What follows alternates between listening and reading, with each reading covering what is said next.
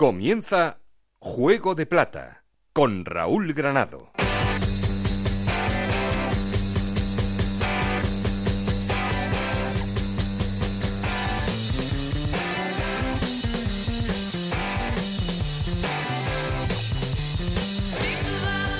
¿Qué tal? Muy buenas, bienvenidos a Juego de Plata, el podcast de Onda Cero en el que os contamos todo lo que pasa en la Liga 1-2-3.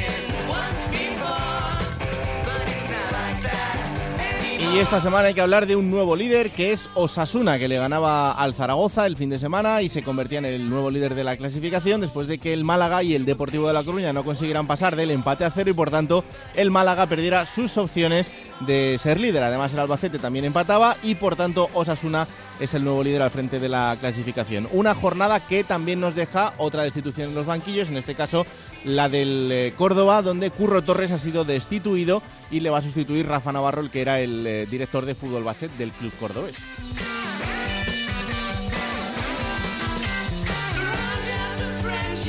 Por abajo, además del Córdoba, problemas para Extremadura y Nastic, que son los otros dos equipos que le acompañan en esos puestos de descenso a Segunda División B, pero luego lo analizamos todo y ya sabéis que como siempre queremos seguir en contacto con vosotros y para eso sabéis que tenemos un perfil de Twitter que es arroba juego de plata, un correo electrónico juego de plata.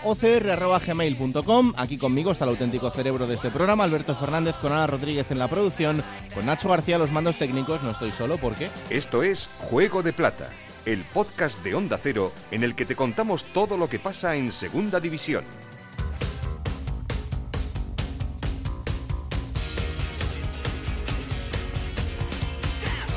Y con 27 jornadas disputadas, ¿cómo quedan los resultados y la clasificación? Ana Rodríguez, ¿qué tal? Muy buenas. Muy buenas, jornada 27 en segunda división, que empezaba con ese empate a 2 entre Tenerife y Mallorca, empate a 0 entre el Albacete y el Oviedo, 2-3 ganaba el Cádiz al Nastic de Tarragona, 2-0 victoria del Alcorcón ante Las Palmas, 1-0 ganaba Osasuna al Zaragoza, 2-3 la victoria del Rayo Majadahonda ante el Sporting de Gijón, 3-1 ganaba el Almería al Córdoba, empate a 0 entre Málaga y Deportivo de La Coruña, empate a 2 entre el Lugo y el Elche y 0-1 victoria del Numancia ante el Extremadura. Con estos resultados Osasuna es nuevo líder con 51 puntos, segundo el Albacete con 50, los dos en puestos de ascenso directo, Granada con 50, Málaga con 49, Deportivo de La Coruña con 48 y Cádiz con 44 puntos jugarían los playoffs por el ascenso. Séptimo es el Oviedo con 43 puntos, octavo el Mallorca con 41, los mismos que tiene el Alcorcón, décimo es el Almería con 40, décimo primero en Las Palmas con 37, décimo segundo el Numancia con 34, décimo tercero el Sporting de Gijón con 33 puntos, décimo cuarto el Elche con 32, décimo quinto el Zaragoza con 31 puntos, décimo sexto el Rayo Majadahonda con 30,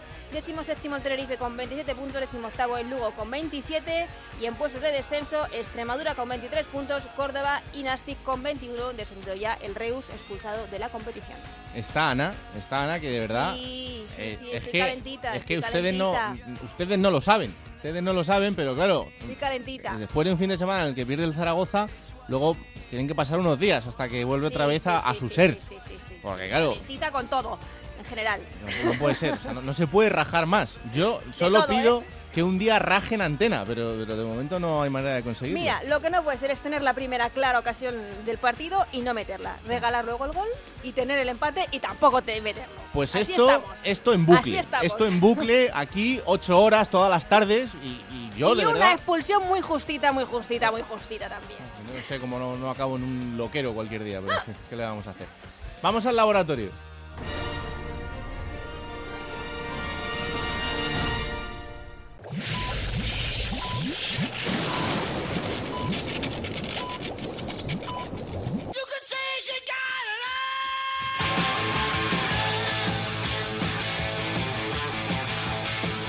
En Onda Cero, Juego de Plata con Raúl Granado.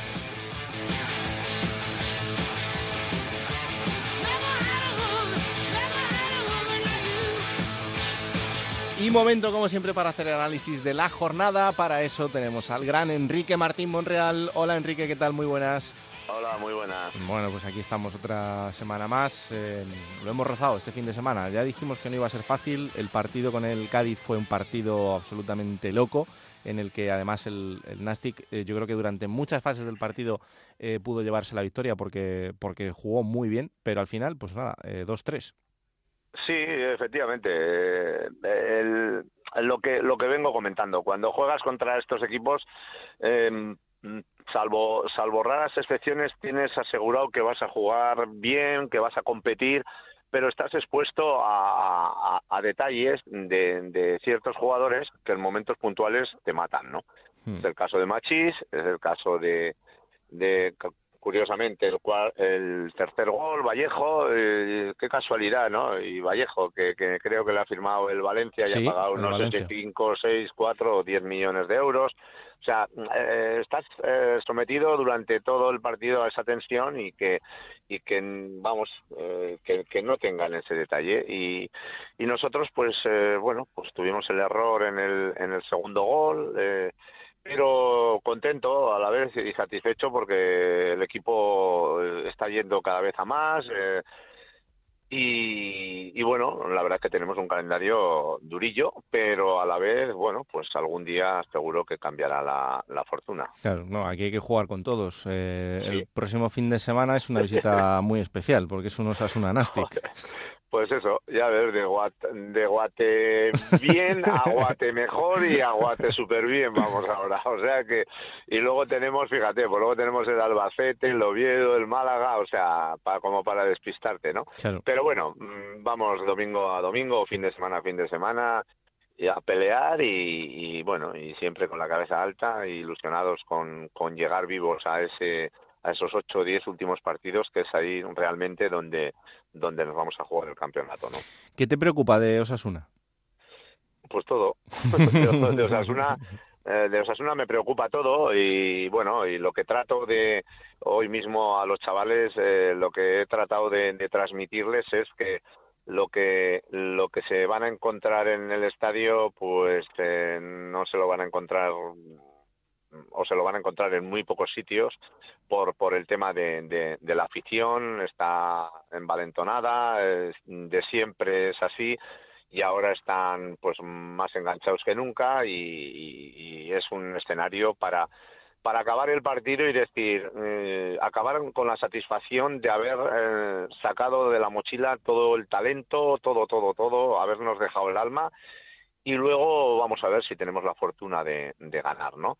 Pero por lo menos que no nos vayamos lamentándonos de que no me he atrevido, no, no, tenemos que ser atrevidos, tenemos que ser valientes y jugar y dejarnos la piel y luego pues ya veremos. Oye no será la primera vez que, un equipo que está por lo bajo de la tabla le gane a uno que está arriba no Hombre, así que claro que sí. vamos a ver vamos a ver. Em, hablamos muchas veces de cómo un futbolista se abstrae de, sitios especiales porque ha jugado allí o porque son eh, sentimentales para el futbolista en cuestión pero cómo lo hace un entrenador cuando tiene que ir a un sitio como es tu caso este fin de semana que, es tu casa no sé la verdad es que mm, tengo la experiencia de, del partido del año pasado con el Albacete, en el que en ese momento sí que me quedé bloqueado porque bueno pues esperas que te mm, bueno que te tengan en cuenta en el sentido de que bueno pues toda la vida ahí te valoran te quieren pero lo del año pasado fue algo impactante y uf,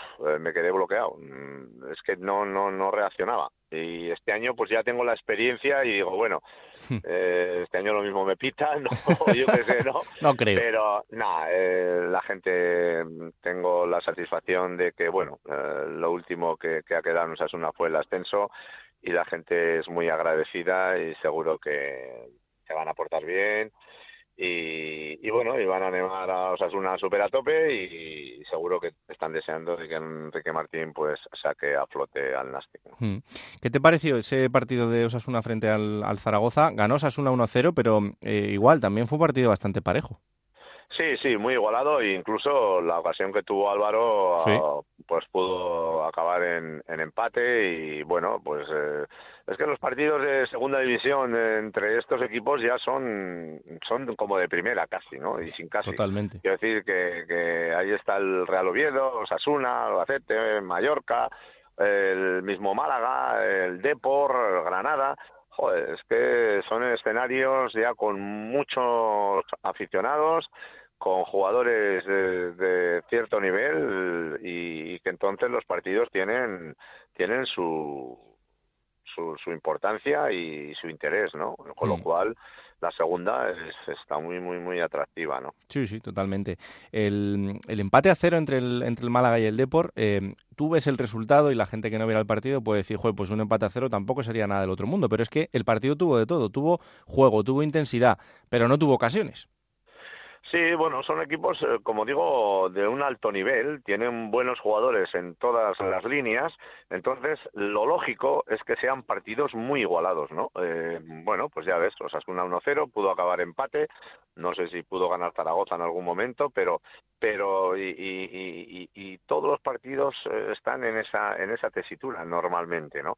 Entonces, eh, y a medida que va pasando el campeonato, pues yo creo que aún se van a cerrar más en ese sentido porque bueno, pues todo el mundo va con más precauciones, está más a, a fallar menos y, igual a arriesgar menos y, entonces está todo todo muy igualado, con lo cual yo creo que va a ser eh, la máxima hasta hasta final de liga. Pues sí. Y ya, y ya ves, Osasuna, ¿te acuerdas cuando hablábamos que estaba rebufo, que poco a poco se colocará?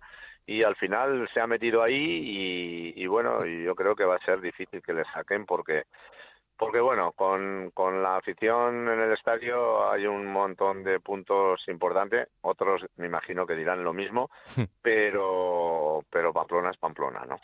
Desde luego que sí. Eh, mister, otro fin de semana en el que ha caído otro entrenador, en este caso Curro Torres, pues, pues nada, que, que la historia de siempre. Sí, al final estamos todos, como dije hace una semana, o sea, cuando te preguntan todo este tema, pues, pues si es que ya lo sabemos, o sea, al final tienes que ganar. Y si no ganas, pues ya sabes lo que lo que hay, y, pero creo eso estamos todos mentalizados y sabemos que que cuando toque, pues ni vas a ser el primero ni vas a ser el último. Al final, bueno, pues, pues eh, dependes de, de, pequeños detalles que en un momento puntual un jugador tuyo eh, tire, pegue en el poste y entre, a que tire y pegue en el poste y vaya afuera, ¿no? bueno, pues estamos todos en, en, esa, en esa tesitura y bueno, pues eh, es lo que hay y ya lo sabemos y, y, lo que hay que hacer, pues, pues, pues es eh, como dije en aquel momento, tomarlo con, con naturalidad y, bueno, lo mismo que te que te fichan, pues te pueden desfichar porque bueno, pues pues pues es que hay que ganar y y, no, no hay que darle más vueltas. Es que ni, ni buscar nada. O sea, si es que no hay que buscar nada. Si es que al final es todo ganar, ganar o ganar. Y si no ganas, sabes lo que, lo que te puede esperar. Por lo tanto, mmm, lo que hay que hacer es no mirar, no mirar mucho eh, para atrás porque al final ah, hay una cosa muy clara. En, esta vida cuando eh, una puerta se cierra automáticamente hay otra que se abre. Lo que ocurre que, mm, que las personas a veces nos quedamos mm, mirando demasiado a la puerta que se ha cerrado y, y dándole vueltas y mm. todo eso. Yo soy de los que opino que que no merece la pena, sino que eh, hacer un repaso, fisfas y, y mirar a la ventana o la puerta que se abre, porque al día siguiente de que se cierra una puerta, mm, ten claro, ten claro que en cualquier profesión y en cualquier actividad se abre otra, seguro. Pero si estás mirando a la que se ha cerrado, pues no tardas en verlo, ¿no? Te la vas a perder. Entonces, no es fácil, porque no es fácil, pero es realidad pura y dura. así que totalmente. hay que ser así de, de claros y de optimistas, a pesar de, de los inconvenientes mm. o de los hándicaps. A mí hay una cosa, y lo hemos hablado alguna vez, que, que me sigue repateando y que ojalá y, cambie en algún momento y que los entrenadores se unan, pero por ejemplo el, el caso del Reus, eh, ha pasado un tiempo, el Reus ha, ha perdido el, el, foco informativo, está fuera de la categoría, todos los jugadores de la plantilla y, y oye, afortunadamente, y me alegro un montón, han conseguido un trabajo, están en otro equipo, pero ahí está el entrenador, ahí está ese cuerpo técnico que a día de hoy sigue sin cobrar que se les sigue debiendo el dinero que, han, eh, que no han percibido por hacer su trabajo y que encima se le adeuda también el mes de enero. Eh, como digo, ya se ha perdido el foco informativo, ya parece que no importa, pero ahí hay un señor que sigue sin cobrar a día de hoy. Efectivamente, y es que además yo incluso voy más lejos, ¿no? Es decir, ¿por qué eh, a uno le echan de un trabajo o, bueno, o acaba y tal, y puede mm, colocarse en otro? Yo diría que que a, mí me puede eh, fumar, como dicen ahora, un, club te despiden ¿Y por qué no en 15 días te puedes colocar en otro? Porque, porque ese club cree en ti o, no sé, por, por cualquier circunstancia, ¿no? Es decir, que, que, esas cosas yo creo que se tienen que, de alguna forma, mm, actualizar, ¿no? Y decir, bueno, pues eh, en esta empresa, por lo que sea, no ha funcionado, pero ahora me coloco en otra que es de la misma rama o del, del mismo, de la mismo estilo, pero hay un presidente de un consejo que dice, bueno, pues mira, este lo han zumbado aquí, pero pero a mí me parece que a nosotros nos puede responder, ¿no? Eh, y, no ya quedarte sin, sin entrenar hasta final de temporada, no sé. No sé, son cosas que, que los entrenadores yo creo que ahí debiéramos o se debiera de, de, profundizar un poquito en todo, pero lo que dices del Reus, efectivamente, o sea, eh, no, no, no es correcto para mí, efectivamente. Ojalá llegue ese día en el que os unáis y impongáis eh, lo que merecéis, igual que el resto de, trabajadores del mundo del fútbol, que tampoco me parece nada del otro mundo, pero en fin, esto es una cosa que, tendréis que hacer entre, entre vosotros. Em, hemos quedado luego con Lago Junior, el futbolista del, del Mallorca. Eh, pues al final también otra de estas historias que hay en el mundo del fútbol, y luego lo hablaremos con él, de donde hay mucho trabajo y mucha dedicación detrás, y en este caso hasta muchos kilómetros desde su casa hasta España para conseguir un sueño que al final ha conseguido. Pero no sé si te está sorprendiendo el rendimiento de este jugador. Sí, eh, me, ha llamado mucho la atención. Reconozco ya desde el Mirandés, eh, creo que en el Nasti también creo que estuvo. en el Nasti que estuvo, en el Numancia. Justo, justo, justo. Mm.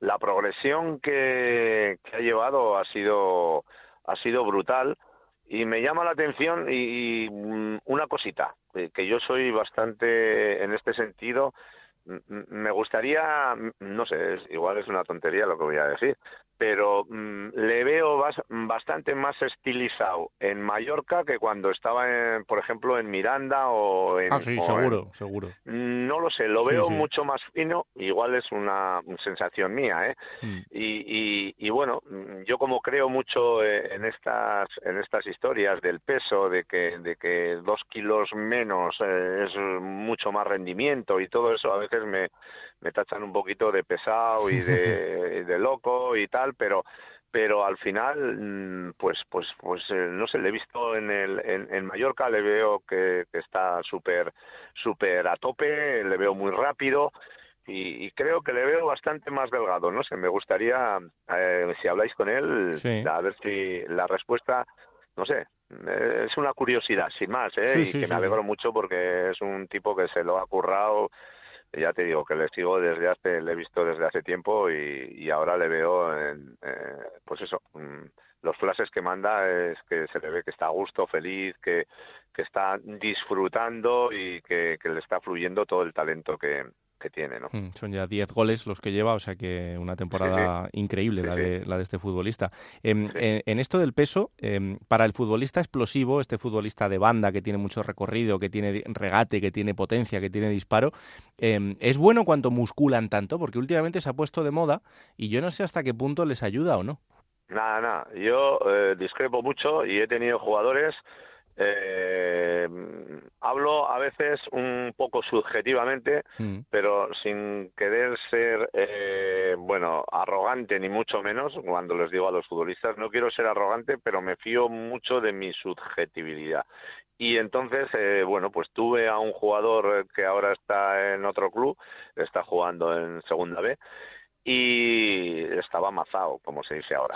Y no, no, si peso y tal. Y digo, bueno, pues tú tienes que pesar cuatro o cinco kilos menos de los que pesa. Joder, si es todo músculo, no, no, que no, que me da igual, mm, pero te tienes que quitar. Se, se empezó a quitar músculo, a no ir tanto al gimnasio, bajó tres kilos y, entonces mm, le pregunté, ¿qué, qué tal? mucho mejor Ah, claro, hay demasiada obsesión, me parece a mí, con el gimnasio, hmm. eh, con estar demasiado mazado y, creo que, bueno, pues eh, te quiere llevar a su terreno los futbolistas. No, no, si de grasa estoy muy bien y tal, es todo músculo, ya, ya, pues eso, es que no necesitas tanto músculo. Es que con menos músculo vas a estar mejor y tal, y tu peso tiene que estar ahí. Bueno, pues yo creo que este jugador ahora está jugando y le llamaré pero seguro que se ha quitado los cuatro kilos que le dije y al final se nota, se nota. O sea, lo que pasa es que hay una creencia de que parece como si estás más musculado, parece que estás más fuerte y si te quitas eso parece que estás más débil. Esa es la, la eh, justificación que ellos te, normalmente te ponen, ¿sabes?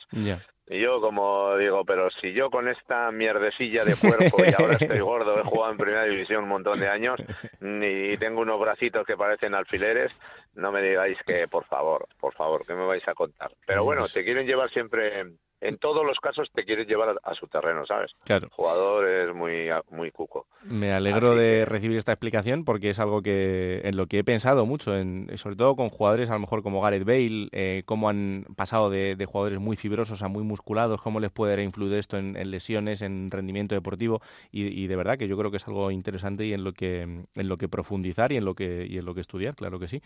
Em, esa foto que te contaba fuera de antena que he recibido esta semana, madre mía. Eh, año, creo que es 1983, 84, en un Zaragoza Osasuna, eh, y ahí estaba Enrique saltando, bueno, luego vamos a colgar la foto para que la vea todo el mundo, saltando un salto ahí de, dos metros, luego dicen que salta Cristiano Ronaldo, pero ¿eso qué era, Enrique?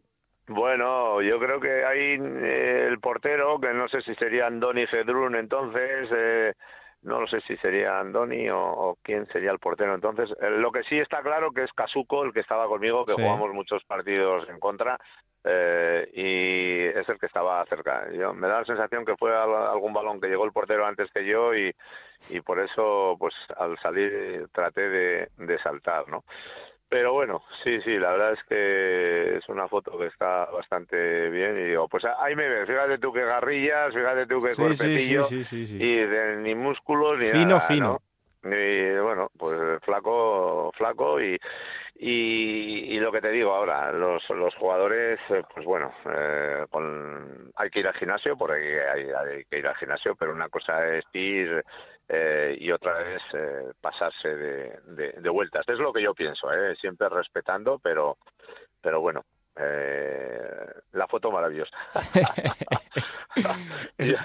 Dicen que cualquier tiempo pasado fue mejor, yo creo que no, pero bueno, por lo menos está bien eh, recordarlo de vez en cuando y, acordarse de esos, de esos buenos momentos. Eh, Enrique, un placer como siempre que disfrutes de la semana y sobre todo de ese escenario que vas a, tener el fin de semana en el, en el Sadar, que seguro que será emocionante y la semana que viene me lo cuentas, ¿vale? Vale, muchas gracias. Un abrazo fuerte. Chao, chao, chao. Hola Alberto Fernández, ¿qué tal? Muy buenas. ¿Cómo estás, Raúl?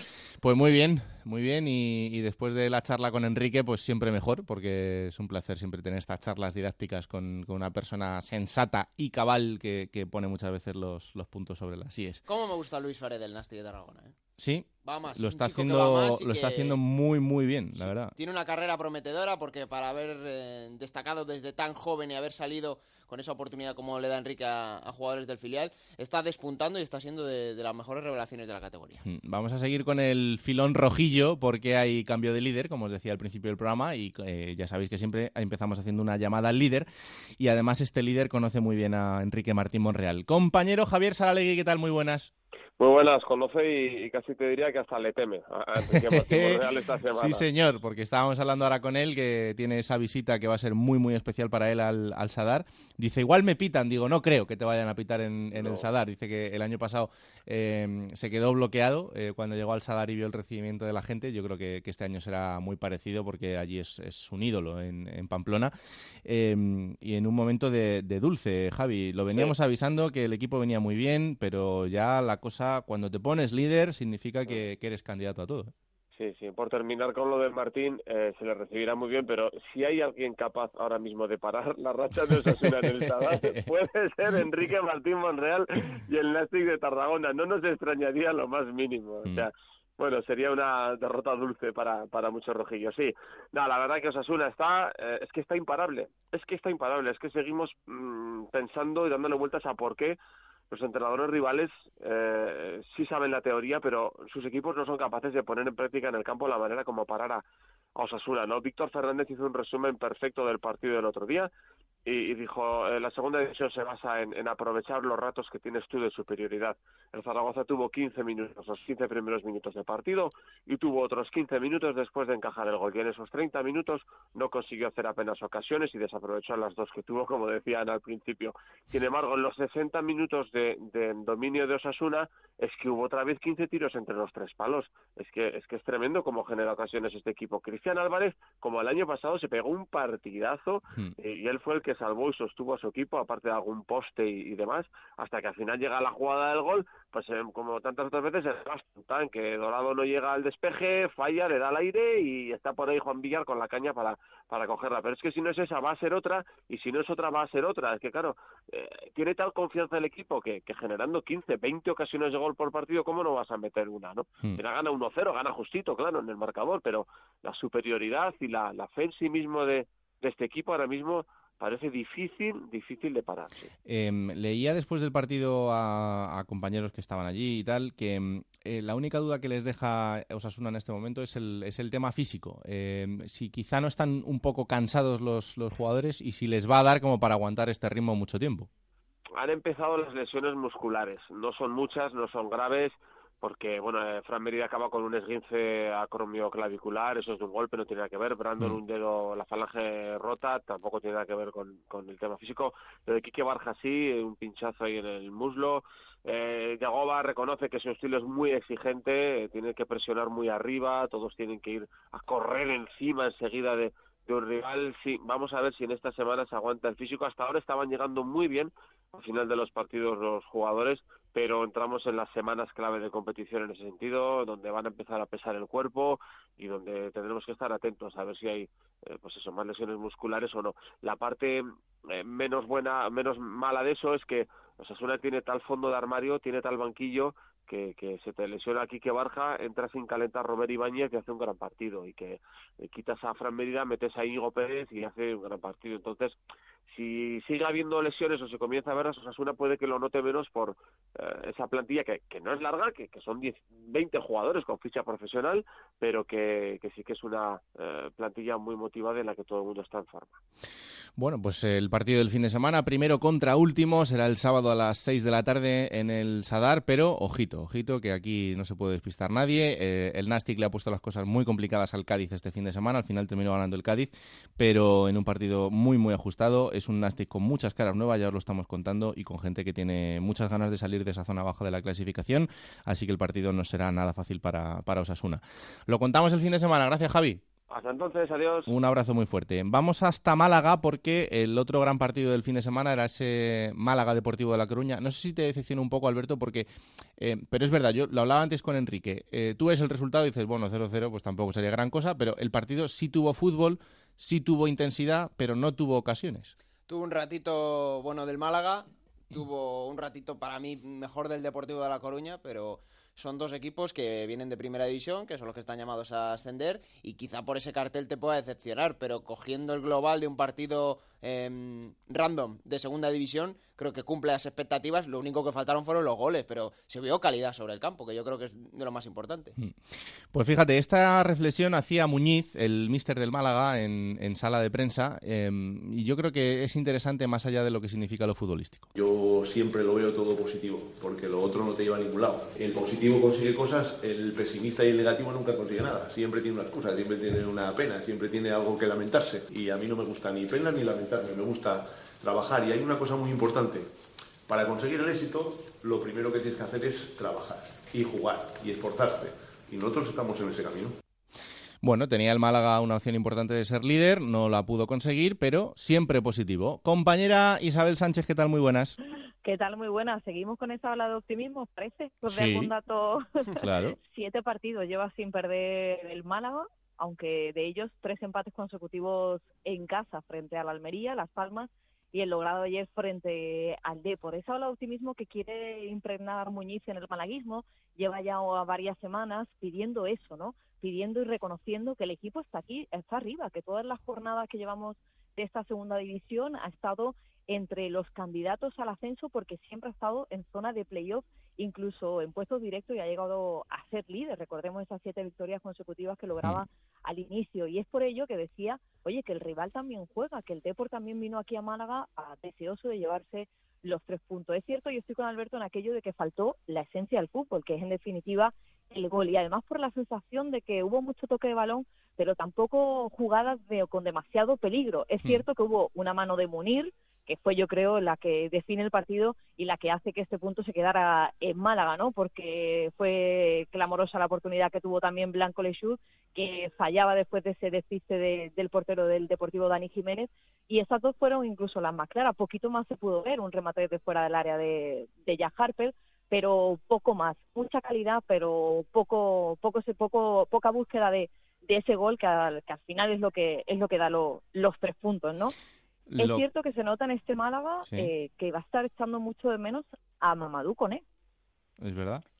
Eh, salían los jugadores del Málaga con esa camiseta Fuerza Coné, fue operado hace ya en torno a 10 días y se va a perder lo que queda de temporada. Y ahora viendo un poco esta situación, viendo estos últimos partidos del Málaga, viendo esa falta de gol que tiene el equipo, sobre todo porque Blanco Lechú tampoco parece que esté en su mejor momento, a lo mejor la presión de que no marca, esa habitual que se suele hablar de los delanteros, ¿no? Esa necesidad de, de meter gol, sobre todo con ese fallo clamoroso del, del otro día, echamos y pensamos que haría falta con él, porque se les no, ni está ni se le espera, es la broma que tenemos aquí en Málaga, parece que no está en su mejor estado de forma, sigue dándole minutos Muñiz porque confía en él, porque lo conocía antes de que llegara aquí a Málaga, pero no aprovecha esos minutos lo suficiente o todo lo que, lo que nos gustaría. Eh, lo que no falló Isa fue la afición, el recibimiento increíble al equipo, ¿eh? Es que todo estaba pensado para que fuera una tarde-noche de 10. Esos recibimientos que se, se empezaron a hacer, a hacer, aquí en Málaga en la época de la Liga de Campeones, acordaros, cuando estaba aquí Joaquín, Van Nistelrooy y, hmm. y ese equipazo que tenía ese Málaga. Se volvieron a hacer el año pasado, sobre todo en el mes de octubre-noviembre, cuando todavía eso de la permanencia pues sonaba bien y, y se luchaba por ello, ¿no? Y ahora se han vuelto a retomar. Eh, había algunos jugadores, como es el caso, por ejemplo, de Munir, que dice que nunca había vivido algo parecido y que fue impresionante, porque desde dentro del autobús, a través de las redes sociales, ocho jugadores del Málaga subieron imágenes de lo que ellos también estaban viviendo y de cómo ese calor del público les llegaba, les llegaba a ellos a su, a su llegada y al recibimiento del autobús en su entrada al estadio de la Rosaleda. En la grada se logró pues prácticamente el récord de la temporada, 22.414. Estamos hablando que el Málaga tiene 19.000 abonados, había partidos que se quedaban en 13.000 espectadores, había un problema porque ni el abonado estaba yendo a la Rosaleda, ¿no? Eso se pudo superar el domingo y esa intención solo faltó que los tres puntos se quedaran aquí prácticamente. Hmm, desde luego. Cuarta vez que le pasa con esto, que tiene una lesión grave que le hace perderse lo que queda de temporada. Es un jugador con muchísima calidad, que hace muchas cosas bien arriba, pero que no está teniendo buena suerte en toda su carrera deportiva y la, ha vuelto a pasar ahora por cuarta vez. Por cierto, eh, ese recibimiento de la gente de Málaga en, la Rosaleda a su equipo eh, tuvo un incidente, un incidente que es que la liga comunicó al Málaga como club que no podía permitir a los periodistas que estuviesen dentro de la Rosaleda grabar ese recibimiento porque eh, dicen que no estaba permitido, que sí estaba permitido hacerlo desde la calle. En fin, esta locura persecutoria en la que se ha metido la liga con los medios de comunicación, eh, pues la verdad que no sé muy bien por qué, y que luego incluso ha terminado, según me contaban, con gente de la liga reconociendo que no tenían razón, porque eh, la liga tiene potestad una vez, que, una vez que empieza el partido, una vez que los jugadores están en el césped, pero desde luego no eh, para grabar algo que sucede en la calle, por mucho que se esté dentro de la Rosaleda o en un espacio determinado que no es, que no es, la, que no es la acera, que no es la calle un sinsentido, de verdad, un sinsentido. Vamos a dedicarnos a las cosas importantes y luego vamos a estar en Zaragoza para hablar de esa imagen absolutamente detestable y asquerosa que hemos visto este fin de semana de los Ligallo entrando en el, en el Sadar y dejando en, la vergüenza más absoluta a una afición increíble como es la del Zaragoza. Vamos a ver si nos dedicamos un poquito más a esto, que de verdad que hay muchas cosas que están dando mucho asco en los campos de fútbol estos fines de semana y, a esto es a lo que queremos que se dedique la liga, como ya lo ha hecho y como ya ha conseguido en, en muchos, en casi todos de los campos erradicar eh, este tipo de personajes, este tipo de violencia, este tipo de cosas, bueno, pues vamos a volver a ese camino, vamos a, dedicarnos a lo importante y no así a un periodista está grabando un vídeo desde la carada de la Rosaleda cuando hay dos mil personas en la calle recibiendo a su equipo. De verdad, vamos a ser un poquito lógicos. En fin, eh, Isa, próximo fin de semana el Málaga tiene otro enfrentamiento trampa en Córdoba, tiene que visitar eh, la ciudad cordobesa, sábado 6 de la tarde, así que veremos qué hace el conjunto malagueño, pero será seguro un partido muy complicado. Lo positivo de este partido es que Córdoba está a muy poquita distancia de Málaga, son poco son menos de dos horas en coche, es un partido un sábado a las seis de la tarde. Mm. Sabéis que entre los equipos andaluces se llegó a un acuerdo de precio de entrada, así que también se espera que hasta Córdoba vaya gran parte de la afición malaguista a apoyar a su equipo, como ya ha hecho en muchos sitios y como seguro que va a seguir siendo haciendo a lo largo de, la temporada. Incluso el club está ofreciendo sorteo de entradas con el desplazamiento en autobús incluido Así que previsiblemente todas las entradas que se le concedan al Málaga Club de Fútbol para ese encuentro de este sábado en el Nuevo Arcángel van a, van a ser vendidas, seguro, y seguro que va a haber mucho malaguista por ahí, por la ciudad cordobesa. Un desplazamiento bonito y con dos aficiones que son de las mejores de, de la categoría. Gracias, Isa.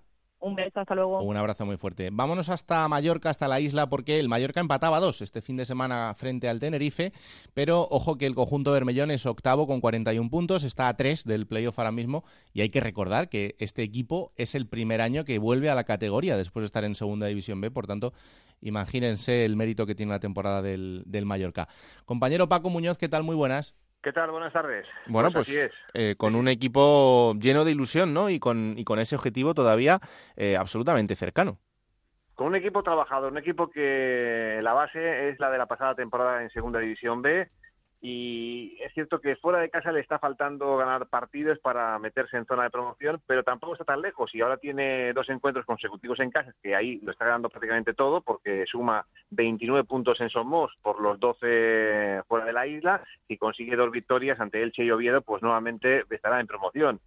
Por lo tanto, queda mucho y la esperanza es que cuando se meta en promoción ya el equipo no, no salga. Y bueno, pues eh, hay ilusiones en la isla en ese sentido y sobre todo un respeto a futbolistas eh, muy concretos, sobre todo a los que la pasada temporada, cuando el equipo había descendido de la segunda división a la segunda B, aceptaron jugar eh, en segunda B y uno de ellos es nuestro protagonista. Eso es, eh, Lago Junior, que lleva 10 golazos esta temporada con el, con el Mallorca y que desde luego que es uno de los responsables del buen momento del equipo. Hola Lago, ¿qué tal? Muy buenas. Hola, buenas tardes. Encantados de recibirte aquí en, Juego de Plata. Oye, qué, qué, importante esto que estáis consiguiendo esta temporada, en, en, vuestra temporada de vuelta a la segunda división y, qué mérito tiene ahora mismo ahí em, tan cerca de, de lo que puede ser un sueño como es entrar en el playoff. La verdad que sí, ¿no? Lo que estamos haciendo este, este año es algo muy muy bonito, ¿no? Tiene, tiene mucho mérito un equipo que acaba de subir a segunda división, lo está haciendo la temporada que estamos haciendo. Eh, pero bueno, al final, nosotros siempre hemos tenido, hemos tenido jugadores como Salva Sevilla, como Manuel Reina, gente con mucha experiencia, ¿no? Hmm. Jugadores que jugaban en segunda B, pero que habían, que llevaba ya muchos minutos en segunda y en primera división, o sea, algo es era, era algo algo importante, o sea, hacer el equipo que hace una, un equipo bueno de segunda B, pero en caso de ascender, mantener el mismo bloque para poder competir en segunda división, y es lo que estamos haciendo. Sí, pero como, como bien decía Paco, también eh, tiene mucho mérito que gente como tú, por ejemplo, eh, cuando se produce ese descenso a Segunda B, eh, además en tu caso, que tú tuviste ofertas, decidieras quedarte allí para esto, para devolver al equipo a, la categoría, primero a la que no debió eh, perder nunca y después a lo que puede ser en la vuelta a primera división. Pero em, en ese caso tú no, no lo dudaste, ¿no? Quedarte allí. Sí, bueno, no fue una decisión fácil, ¿no? No te voy a mentir, porque después de bajar, yo lo que quería hacer era seguir, seguir en el fútbol profesional. Y al final, el fichaje de Vicente Moreno fue, fue clave para mí, para mí, para mí decidir quedarme en Mallorca porque él es, era un entrenador con quien había, había vivido momentos bonitos en el Nastic y en su momento me dijo que venía en el Mallorca y él contaba mucho con él, que para era un jugador importante para poder ayudar al equipo a volver a, la liga profesional. Y eso es lo que pasó, ¿no? Gracias a Dios pudimos, hemos podido conseguir el objetivo y estamos disfrutando de la liga profesional. Oye, Lago, y ahora cuando te ves con, con 10 goles, ahora mismo eres el, tercer máximo goleador de la categoría. Eh, sí contamos los números de Enrique Gallego, que ya no está en segunda división, pero que bueno, sus 15 goles siguen estando ahí. Segundo es Quique González, el delantero del Depor con 11 y tercero eres tú con, con 10. Eh, cuando te ves ahí, eh, ¿te pones alguna meta de, de goles? Nosotros somos muy de preguntar estas cosas, pero luego yo no sé si el delantero realmente piensa en esto o no. Sí, a ver, yo cuando empezamos la liga, mi objetivo era intentar superar la cifra de hace dos años con el Mallorca, que solo llevaba seis goles Mm. y tres asistencias, ¿no? Eso era mi meta, intentar superar esa cifra. Y ahora mismo llevo 10 goles y cinco asistencias. Y me veo más cerca, ahora mismo me veo más cerca de, de ser el pichichi de la categoría, porque no, intentar pelear, ¿no? Es Claro. algo muy bonito, siempre siendo un futbolista que pone su objetivo. Es verdad que hay que poner su objetivo a corto plazo y también a largo plazo. Si puede estar cerca de, de pelear, pues el pichichi, porque no. Queda 15 partidos, quitando el de Reus, queda 14 partidos y puede pasar muchas cosas. Pero a mí la verdad que me haga mucha ilusión ser el pichichi de la categoría, aunque no va a ser fácil, porque hay jugadores buenos como Quique, como Rubén Castro y, y algunos más, pero que no va a ser fácil. Pero bueno, yo estaré ahí peleando porque la verdad que eso hace un año, un año bonito y todo lo que toco se, se convierte en gol y en algo bonito, ¿no? Entonces voy a aprovechar el momento, voy a No. aprovecharlo. Estas, estas rachas hay que aprovecharlas, porque luego siempre hablamos también de, de esos momentos, ¿no? Del delantero en el que al final eh, no cambia nada en vuestro trabajo diario, pero de repente te llega una de estas en la que todo lo que tocas va dentro. Y luego te llega una en la que tú sigues haciendo exactamente lo mismo, pero, pero no las metes. Exacto, exacto. Son, son rachas, como dices tú. Pero bueno, yo en mi posición, aparte de meter gol, tengo que hacer muchas más cosas, ¿no? Participar en el juego, dar asistencia, ayudar a defender y disfrutar también de lo que está haciendo, que es lo más importante, ¿no? Es lo más importante. Y aparte de eso, si no meto los goles, pues intentar ayudar al equipo como puedo. Claro. Em, hablaba Paco antes de em, una característica del Mallorca de este año, que es verdad, que es que en casa sois uno de los equipos más fuertes de la categoría, pero que fuera parece que os estaba costando un poco más. Em, ¿Por qué crees que, que ha podido pasar esto hasta ahora? A ver, no te voy a mentir porque hemos, hemos jugado contra equipos muy buenos. El último partido fue contra Tenerife, Mm. un equipo que llevaba un mes sin ganar y sabíamos que iba a ser un partido complicado, ¿no? Y tuvimos la suerte de ponernos 0-2 y la verdad que fue una pena, ¿no? Eh, nos remontó los dos goles, nos fuimos muy, muy jodidos. La segunda división es muy difícil, es que es muy difícil irte fuera de casa y ganar y ganar en el, en el campo de un equipo como Tenerife, como Albacete, como Osasuna, o sea, son equipos buenos que en casa te sac- sacan la mayoría de los de sus puntos y fuera de casa también le pasa lo mismo que a lo que nos está pasando a nosotros. Hmm. Aparte de Osasuna que está en un buen momento, ¿no? Es, es el único equipo que deberá marcar la, que marca la diferencia, pero los demás equipos le está pasando lo mismo que a nosotros. Es que eh, hay una cosa que repetimos y que parece que podemos parecer un poco cansinos, pero es verdad. Este año en la categoría cualquier equipo te puede ganar en cualquier campo. Exacto, exacto. Y se ha visto, el Gallo Majadahonda ha ganado este fin de semana a Sporting de, a Sporting de Gijón, si no me equivoco. Sí, sí, en el Y es que, claro, es que, es que cualquier equipo te puede ganar, es que son, son detalles, todos los equipos de este año son buenos, son buenos. Por eso te digo que nosotros lo que estamos haciendo tiene mucho mérito y tenemos que seguir disfrutando de lo que hacemos. Em, Lago, en tu, en tu historia personal es una de esas historias del fútbol en las que hay detrás eh, muchísimo trabajo desde, desde muy joven. Em, ¿Ahora en Mallorca es tu momento de plenitud, es el, el mejor momento de, de tu carrera, eh, por lo menos hasta ahora? Sí, sí, es el mejor, es el mejor momento con mucha diferencia, ¿no? Eh, creo que he madurado mucho, todo mi pasado me ha servido para aprender, para mejorar mi juego y ahora la verdad que estoy, estoy muy bien físicamente, eh, mentalmente, en mi vida personal también estoy muy bien y que esto también ayuda, ¿no? Claro. Que muchas veces decimos que cuando estás feliz fuera del campo, se te nota en el campo, pues la verdad es lo que me está pasando. Hmm. Estoy disfrutando un montón y al final se nota en el campo. Estoy muy bien y estoy, estoy muy feliz, estoy muy feliz. Claro, Tú llegaste a España en el 2009 desde, desde Costa de Marfil, desde tu país de, de origen.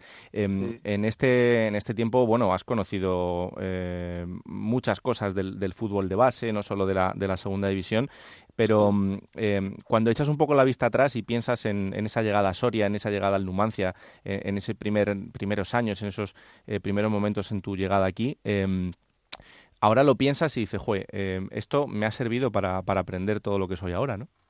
Claro, claro. Incluso ayer, ayer fui a ver al Baleares y estuve hablando con Manny Mandiola. Mm.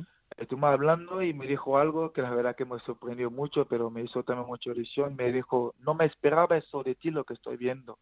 O sea, que él se pensaba que iba a ser un jugador normal y de repente ido mejor a cada año estoy haciendo cosas que no, que no, que no se le esperaba. O sea, pero al final el, el jugador que quiere aprender, que escucha, al final mejora. Yo cada año he ido mejorando poco a poco.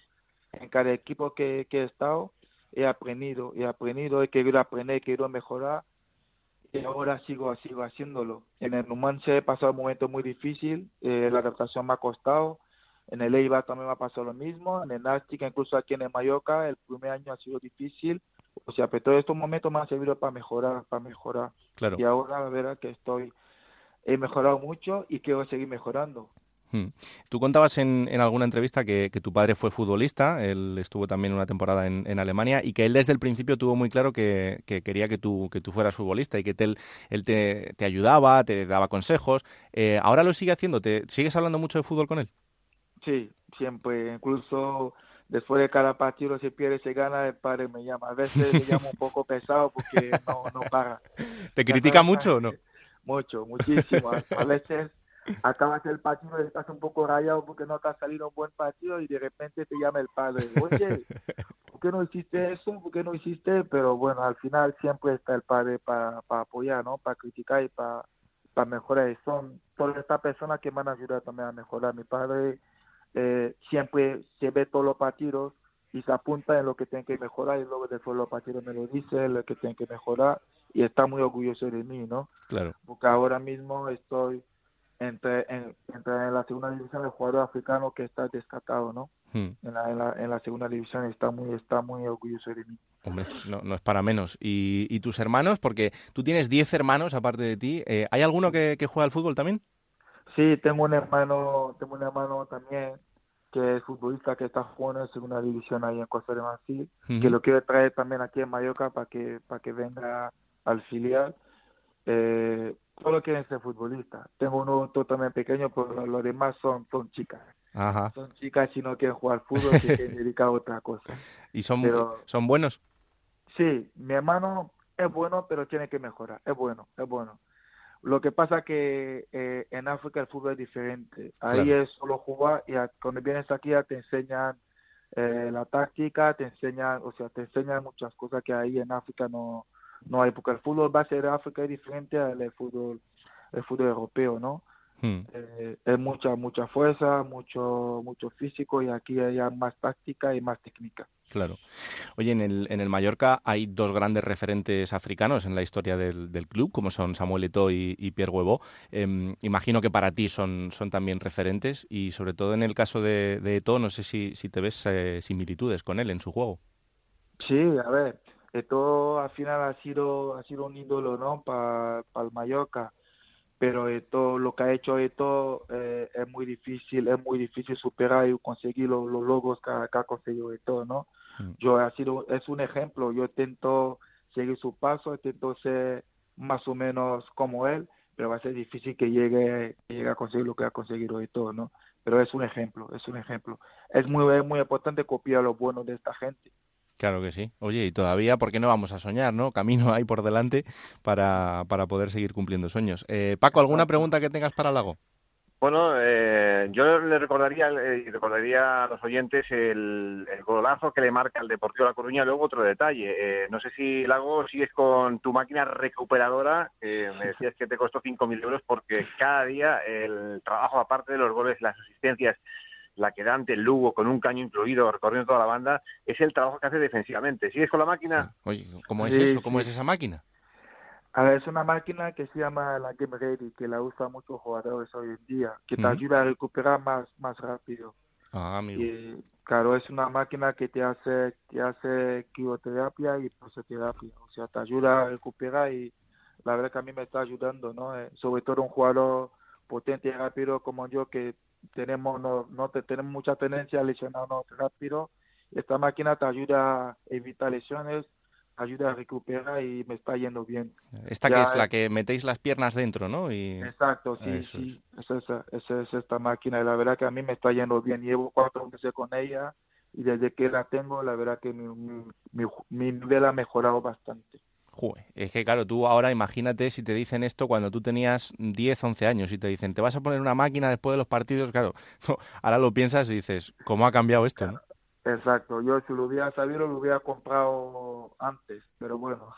No, esto sigue avanzando y al final eh, lo del fútbol, lo que tú decías antes, eh, a, jugar al fútbol sabe mucha gente, pero en el fútbol profesional eh, es, una, es una profesión, valga la redundancia, en, la que cada vez tienes que conocer más cosas, tienes que estar más pendiente no solo del deporte, también de la alimentación, del descanso, bueno, cosas que son igual de importantes que lo que haces en los 90 minutos del partido. Exacto, lo que dice, lo que dicen muchas veces los entrenadores, el, el entrenamiento personal, es que cuando vengas, cuando vienes a casa, el descanso, la alimentación, eh, cuidarse, eh, no salir mucho de fiesta, porque al final eso son cosas que te ayudan a estar mejor en el campo.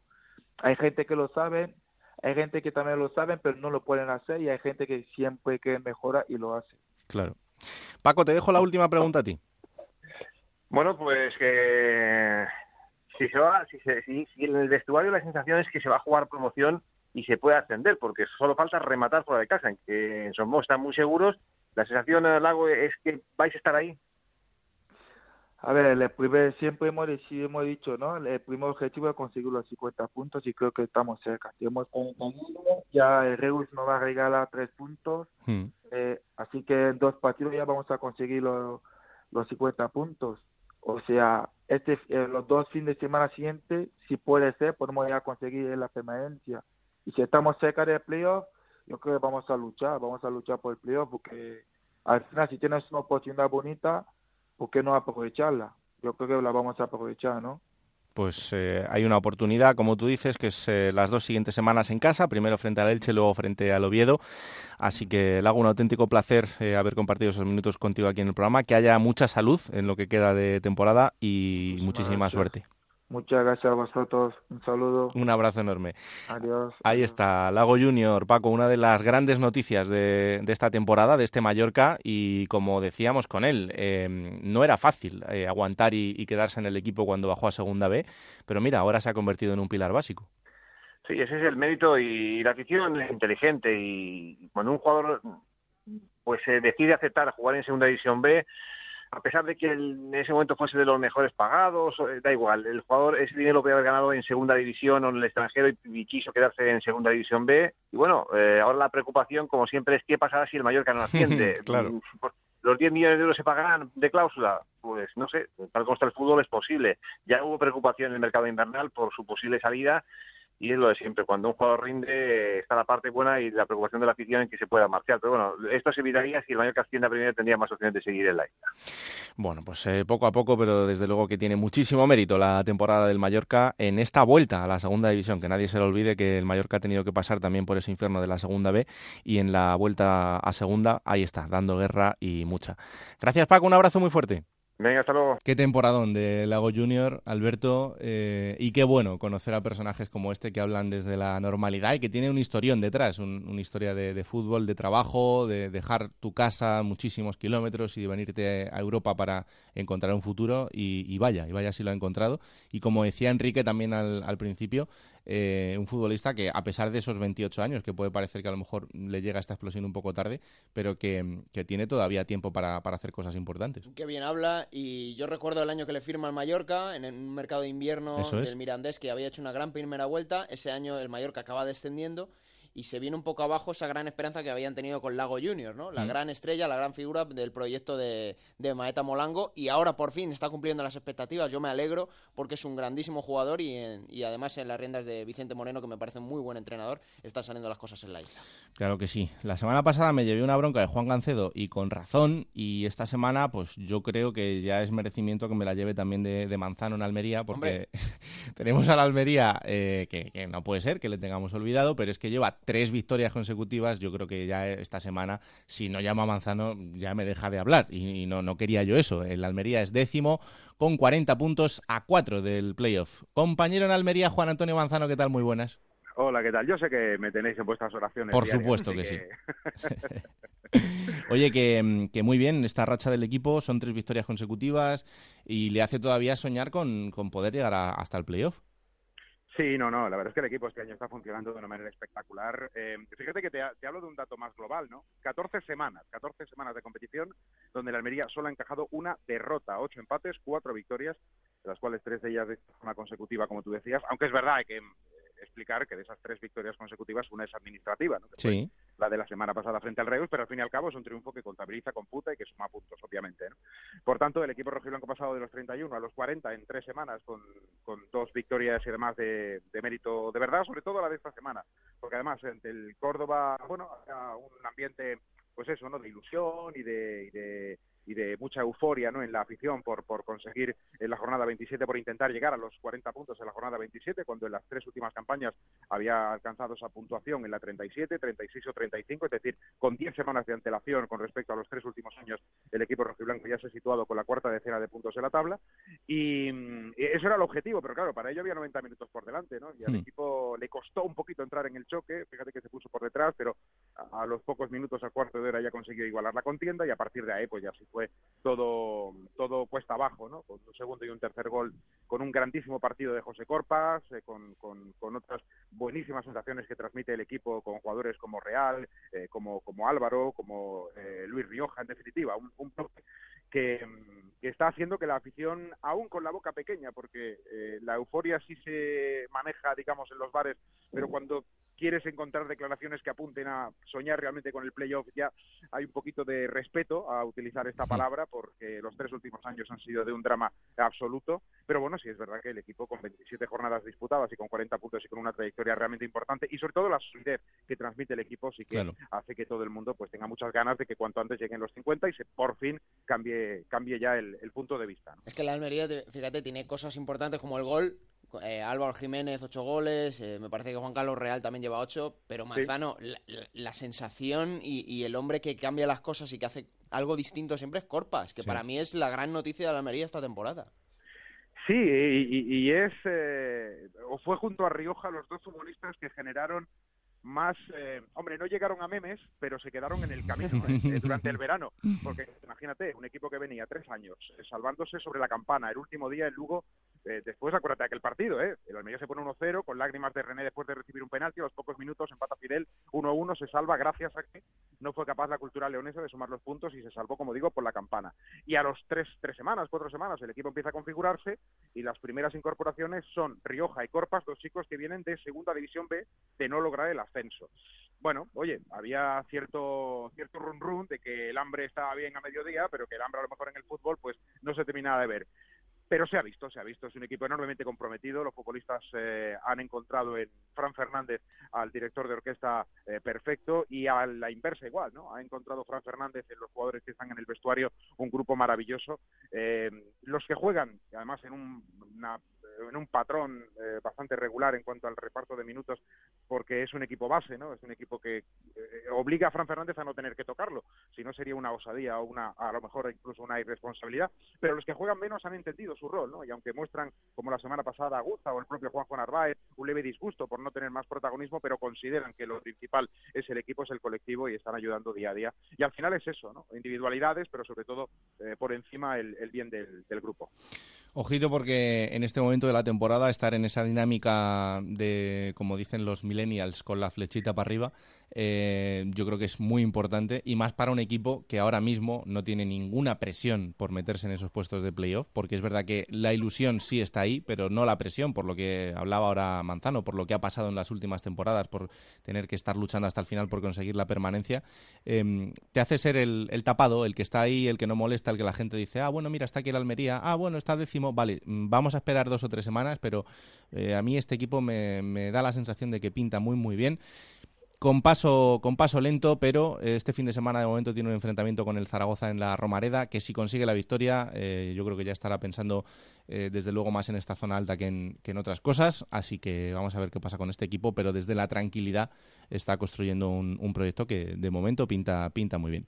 Manzano, prometo no olvidarte otro mes, ¿eh? Eh, espero.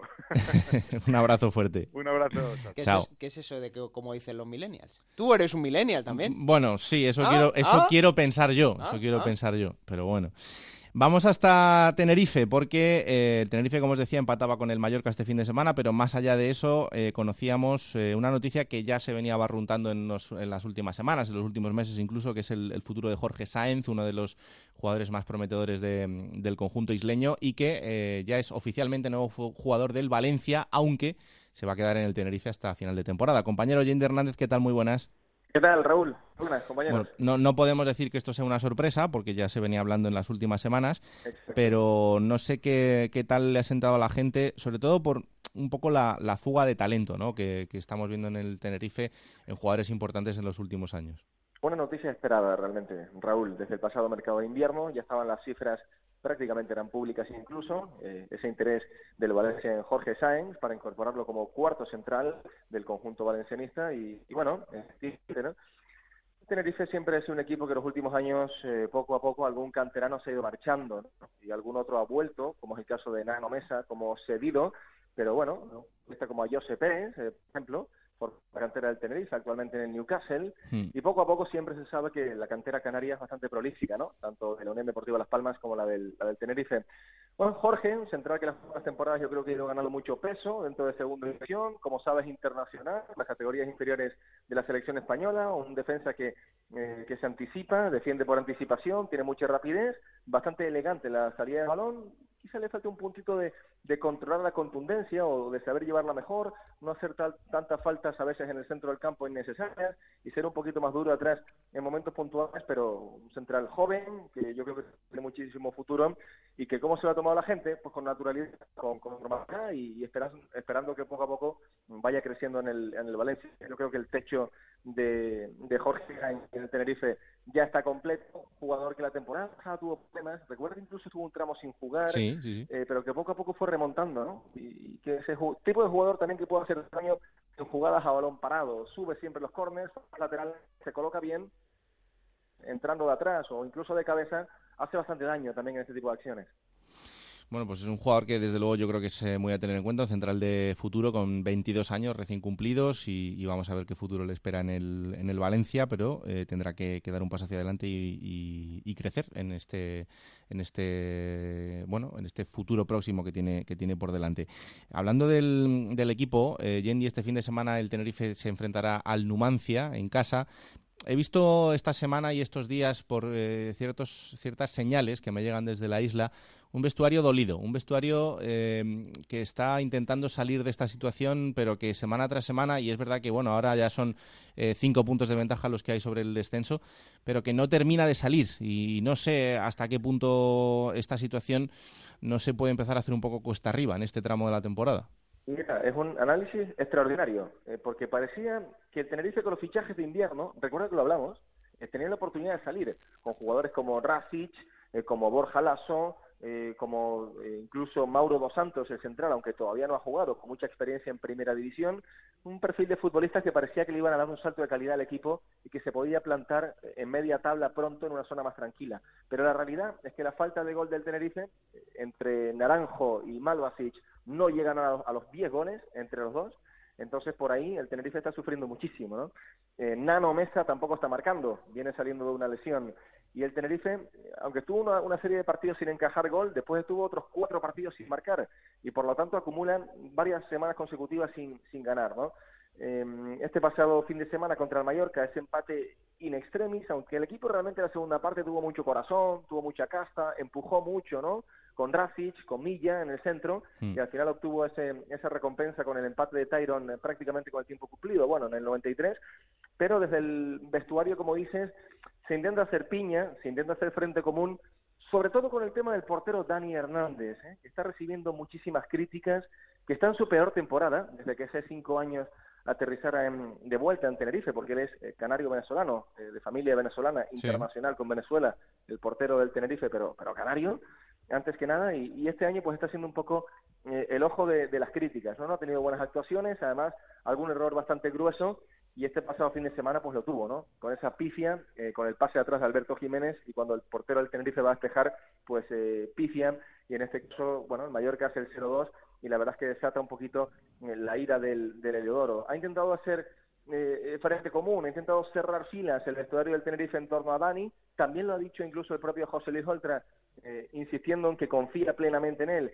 que es un buen portero y que le pida al Heliodoro, por favor, abrigar, porque, bueno, ahora mismo no se confía tampoco demasiado en el segundo portero, que es canterano Ángel Galván, y que la temporada pasada estaban en tercera división. Y como dices, entre unas cosas y otras, pues dificultades. En el vestuario del Tenerife, algún roce también eh, entre jugadores y algún periodista, no es el caso de Onda Cero, por cierto, pero sí ha habido algún roce incluso público entre a través de Twitter entre precisamente eh, futbolistas y, y, y, bueno y los periodistas por alguna crítica y entre unas cosas y las otras, como decía Raúl, pues el equipo que se está estancando en la zona media-baja de la tabla, que no termina de salir, que puntito a puntito va a sufrir mucho y que en la isla, bueno, mm, ahora mismo el único objetivo es el de la permanencia, ¿no? Eh, pensar en la permanencia lo antes posible, y tal que vaya pasando la temporada para el olvido, ¿no? Sin duda. Bueno, pues eh, atentos al futuro próximo del Tenerife y que se centren cada uno en hacer su trabajo, que así les irá bastante mejor a los futbolistas, a los periodistas y a los que están de por medio. Un abrazo, Yendi. Un abrazo fuerte, Raúl. Chao, chao. Eh, bueno, ahora me llevo la bronca de la semana, no hay problema. Gijón, Juan Gancedo, ¿qué tal? Muy buenas. Hola, ¿qué tal? Muy buenas. Impresentable. Así, para empezar. Impresentable, eh, a todo punto impresentable. El partido del Sporting, dices. Sí, el partido del Sporting y que me estéis llamando en estos momentos de debilidad total de todas las fuerzas del sportingismo. Yo te llamo para, intentar darte ánimos. Semana tras semana. Yo, yo, llamo para intentar darte ánimos, es lo único que, que puedo hacer. Pero eh, te lo voy a decir lo más claro que sé. Eh, ¿Se ha terminado la temporada para el Sporting de Gijón? Sí, sí, sí, totalmente. Pero además es que se ha terminado incluso mirando para abajo. A mí me parece imposible que alguien pueda llegar teniendo en cuenta cómo están los de abajo. Hmm. Extremadura con 23, dos equipos que llevan seis partidos más que el Real y todavía no lo han superado en puntos, que se dice pronto. Es verdad. ¿Eh? Y, claro, es que tampoco vamos a andar aquí diciendo que cuidado que el Sporting puede bajar. Hombre, claro que puede bajar si no gana el partido aquí a final de temporada. Sí, pero es muy difícil. Pero vamos, es que está en el momento y en el lugar indicado para que puedan ya pensar en las vacaciones. O sea, es imposible por arriba y es imposible por abajo. Con lo cual, va a ser una agonía tremenda. Y fíjate que queda tiempo todavía, ¿eh? Quedan tres meses y medio y ahí han puesto al Sporting entre unos y otros y sobre todo los jugadores que ya tampoco tienen excusa ni perdón. Lo del otro día frente al Rayo Majadahonda fue absolutamente inaceptable. Eh, no porque el Rayo Majadahonda no lo mereciera, que hizo para mí un partidazo y se llevó con justicia la victoria y además con un marcador demasiado engañoso, mm. porque no voy a decir que pudo golear, pero sí que pudo ganar tranquilamente 0-3. Los dos goles que mete el Sporting son de verbena. Uno es un centro que pega un defensa y se la come el portero, y el otro es con la mano clarísimamente en el último minuto. Es decir, que bueno, podríamos estar hablando de un 1-3 y luego encima es que a mí el Rayo Majadahonda me encantó. Me encantó no porque demostraron enorme potencial, sino porque tenía las ideas clarísimas, sabía cómo hacer el año al Sporting y lo mató. Lo mató en una jugada que se repite semana tras semana, es decir, córner o falta, o falta a favor del Sporting, contraataque, tres toques, gol. Y bueno, lo de Aitor Rival es impresionante. Menudo futbolista. Muchos dicen que eh, el Ahí, engañado al Sporting, le ha mandado al Aitor malo y se han quedado con el bueno. esa fue la pregunta que hizo Juan Ancedo Antonio Iriondo. Pero ahí discrepo, porque es que fíjate, tengo la oportunidad de ver a Aitor Rival casi todos los partidos. Me parece uno de los delanteros más limitados de segunda división. De verdad lo pues digo. el técnicamente, sí, técnicamente es de los futbolistas más limitados. de los estamos esta mañana? No, no, de los delanteros más limitados, técnicamente. Ahora, es un futbolista que le pone ganas, le pone mucha entrega, lucha en el cuerpo a cuerpo, guerrea y que saca, saca beneficio con ese tipo de acciones. Y el, otro día si lo mete Messi, estamos hablando de... Porque tú fíjate cómo en una contra se para, mira y dónde la pone ante un portero como Mariño, que no estamos hablando de cualquier portero, posiblemente el mejor portero de la categoría, y la pone imposible y tampoco es que haya ido escuadra total, o sea, yo para mí es un gol perfecto el rival y el otro es una jugada perfecta más que un gol perfecto y ya le hizo daño además este futbolista al Sporting en la ida y en la Copa. Así que, bueno, pues será que se ah. crece frente al Sporting. Podrían haberle fichado a Elia García, los dos Aitor García para mí era la, gran figura del Rayo Majadahonda y, y, Aitor Rival, y es lo que dijo Antonio Iriondo el otro día, lo, mismo que hace siempre, pero el otro día tuvo la suerte que hizo los dos goles. Y, te iba a decir, Juan, fíjate, coincide que el partido de ida em, en el Metropolitano del Sporting creo que puede ser el momento en el que mm, Baraja más, más débil estuvo, ¿no? Que casi tocó fondo y ahora puede resultar lo mismo con José Alberto, ¿no? El partido de vuelta. Sí, bueno, José Alberto desde luego no está, no está en su mejor momento. El equipo reaccionó, sobre todo numéricamente. Era imposible que no reaccionara en fútbol porque estaba instalado en la nada con barajas y que a poco que el equipo jugara algo iba a mejorar. Ahí mejoró, también mejoró en números, pero ahora, hombre, no está al nivel de, de deprimente de baraja porque es que aquello no había por dónde cogerlo. Es que el equipo no tiraba a puerto en todo el partido. Hmm. Este por lo menos lo intenta, pero desde luego ha intentado no sé, dar un pasito más adelante, hacer al equipo un poco más ganador, porque además es que necesita ganar, pero como lo manda, ha tapado la cabeza y ha desvestido los pies. Así que ahora el Sporting es un equipo muy vulnerable que está en un pésimo momento y que, y que bueno, pues José Alberto, no voy a decir que está cuestionado, pero muchos ya ven que no es el problema, pero que no ha sido la solución. Pues nada, que coja el señor Torrecilla, eh, baje las escaleras del palco al vestuario y se ponga en el banquillo, porque ya es lo que le falta. Ahora, eh, yo creo que ya tiempo va a tener para hacer la, plantilla del año que viene. O sea, que, se ponga a ello, que se ponga a ello porque trabajo va a tener. O sea, todo lo mal que ha hecho este verano tiene tiempo ahora, porque fíjate la, la, fecha en la que estamos y yo creo, ojalá no, ¿eh? Ojalá no, pero creo que la temporada del Sporting de Gijón, como estamos hablando ahora mismo con Juan, ha terminado. O sea, que tiempo tiene para ponerse a trabajar, para remangarse y a lo mejor, a lo mejor es que el que se está equivocando es él. A lo mejor, ¿eh? Mm, no sé, igual tiene que, hacérselo mirar el Eso veremos, a ver si es Torrecilla el que planifica la plantilla también. ¿Sabes lo que pasa? Que mm, ya no sabes qué pensar. O sea, la labor de Torrecilla es absolutamente deleznable, no solo este año sino el anterior. Ha hecho 28 fichajes y fíjate cómo está el equipo, con todo el poder económico del mundo. O sea, ha fichado lo que ha querido, pero mira, eh, está el Sporting hecho una defesio, pero el último entrenador que tuvo en primera, fíjate, está codeándose con Europa con el Alavés. Mm. El entrenador que descendió, Rubi, bueno, ahora está un poco más bajo, pero hizo un buen inicio de temporada en primera. Y el año pasado subió al Huesca. Y el director deportivo último que hubo antes de Torrecilla, Nico, Rodríguez, está en Champions. Entonces uno ya se pone a pensar y dices tú, ¿será cosa de aquí, del aire que se respira aquí? No sé. Pues que todo el que se va triunfa, todo el que viene fracasa aunque venga de hacerlo bien, es que es realmente misterioso. Hombre, yo tengo una clara sentencia para esto. Yo creo que el problema está en el Consejo de Administración. Eh, que ya sé que dirán que los directivos no meten goles y que ellos simplemente dejan hacer, pero cuando un año y otro año y otro año y otro año es un fracaso y otro fracaso en un club como el Sporting, hombre, yo creo que deberían, si no quieren vender, de dar paso a otra gente que se ponga al frente, que sepa algo más de fútbol que estos, que se entregan a quien sea a cambio de nada y que, y que el sportingismo tenga lo que se merece, que desde luego no es esto, ni lo que he vivido en los últimos años. Desde luego Esa es la raíz del problema. Y eso que ya no tenéis al gafe por allí, Juan, pero bueno, eso, eso es otro Bueno, hay otros gafes, ¿eh? ya te iré desvelando, hay gafes. Enseguida das con los gafes, en todos los gafes. Eso es verdad, eso es verdad. Un abrazo fuerte, anda. Un abrazo. Chao, chao.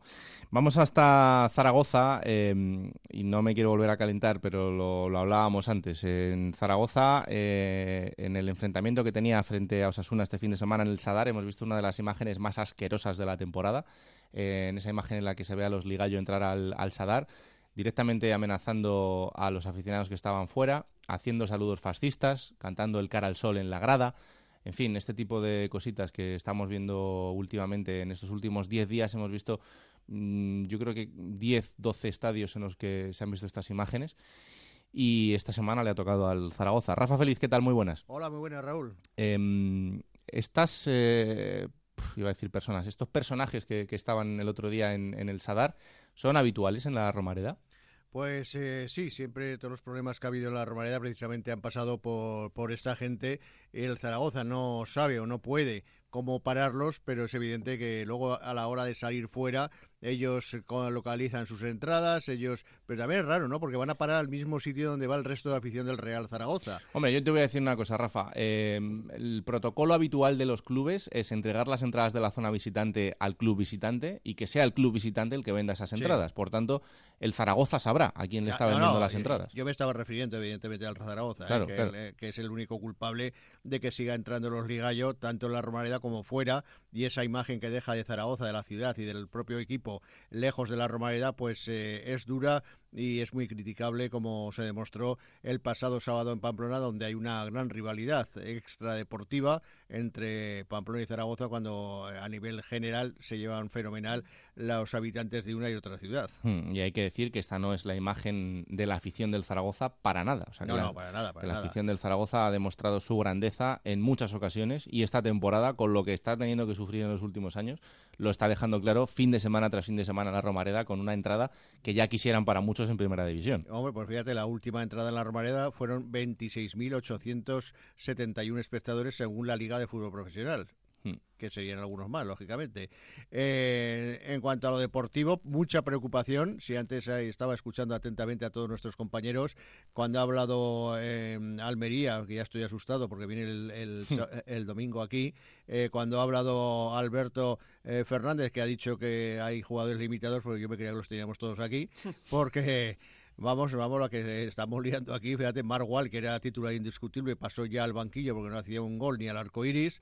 Álvaro Vázquez está fallando unos goles terribles jornada sí, jornada también, y afortunadamente la Virgen del Pilar viaja con Cristian Álvarez porque el otro día se encontró con dos postes, con tres paradas que evitó los goles, vamos, que podía haber salido el equipo goleado en Pamplona y sin embargo con esa jugada de Álvaro Vázquez al final del partido casi casi vuelve con un puntito por un empate, pero la verdad que hay preocupación porque ahora sí que le pasa como al Sporting, como contaba Juan Gancedo, se ha quedado en tierra de nadie. Es decir, se ha quedado alejado del descenso, pero está a 13 puntos de los play-off, que es una auténtica barbaridad en el puesto decimoquinto. Mm, yo creo que el Zaragoza sí que es verdad que todavía tiene que ganar algún puntito más para, para estar tranquilo del todo con, con, la zona baja. Son ocho puntos, es muy complicado también que el Zaragoza se meta en el lío, pero sí que desde luego hay que tirar hacia arriba y, pensar en no arreglar la temporada, porque la temporada ya no la vas a arreglar, pero por lo menos dar otra imagen en este tramo final del año. Sí, ahora están muy pendientes de la renovación de Jorge Pombo, que según ha salido en medios de comunicación hoy, en, papel escrito, que tiene ofertas de equipos de primera como Leganés,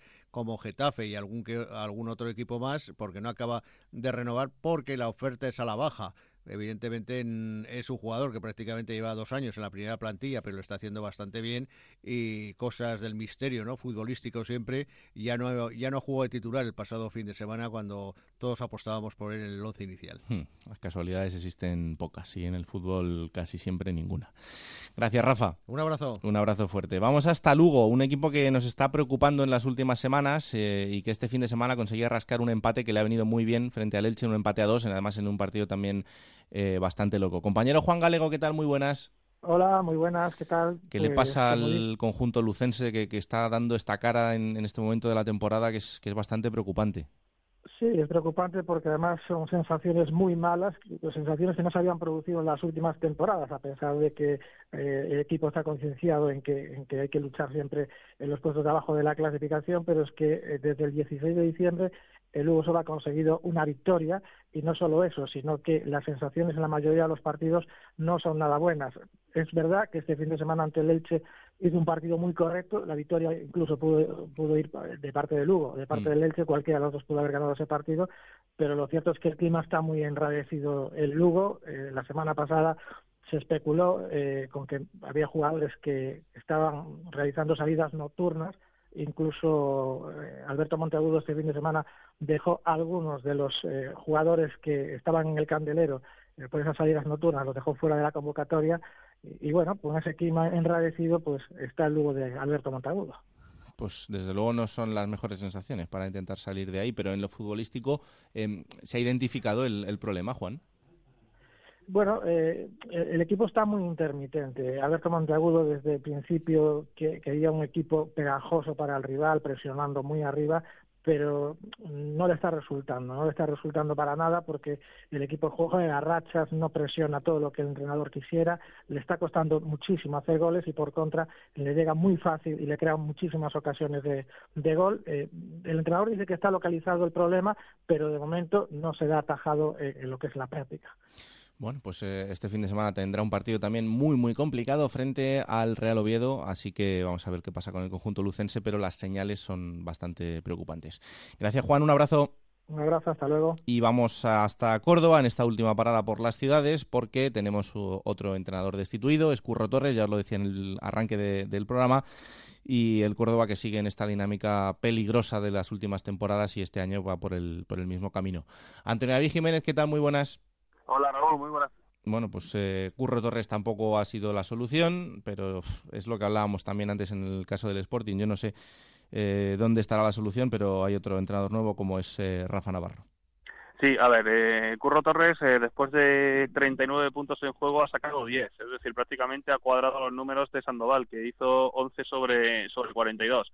El Córdoba ha repetido los pecados, ha encajado muchos goles, algunos menos, pero ha encajado muchos goles, ha, sido, ha seguido mostrando debilidad defensiva en todos los sentidos, es decir, en acciones de estrategia, en unos contra unos, en definitiva eso no ha sabido, no ha sabido pulirlo. E incluso hay un detalle que llama muchísimo la atención, en los últimos eh, cinco partidos el Córdoba se ha puesto por delante, es decir, la puesta en escena no era mala, sin embargo, cuando le empataban el partido, el Córdoba terminaba siendo remontado y eso le ha condicionado bastante la posible reacción. También quiero recordar que cuando Torres eh, se hizo cargo del equipo en el mes de, noviembre hubo una plaga de, lesiones, movimientos en el mercado de invierno que también pues hicieron que no pudiera contar con todos los jugadores. En, definitiva, que se le han acumulado muchos eh, asuntos, eh, muchas circunstancias negativas y eso pues tal vez ha jugado en su contra. Además de que no terminó de calar en la, en la afición que tenía o sigue manteniendo a Sandoval como uno de los héroes de la temporada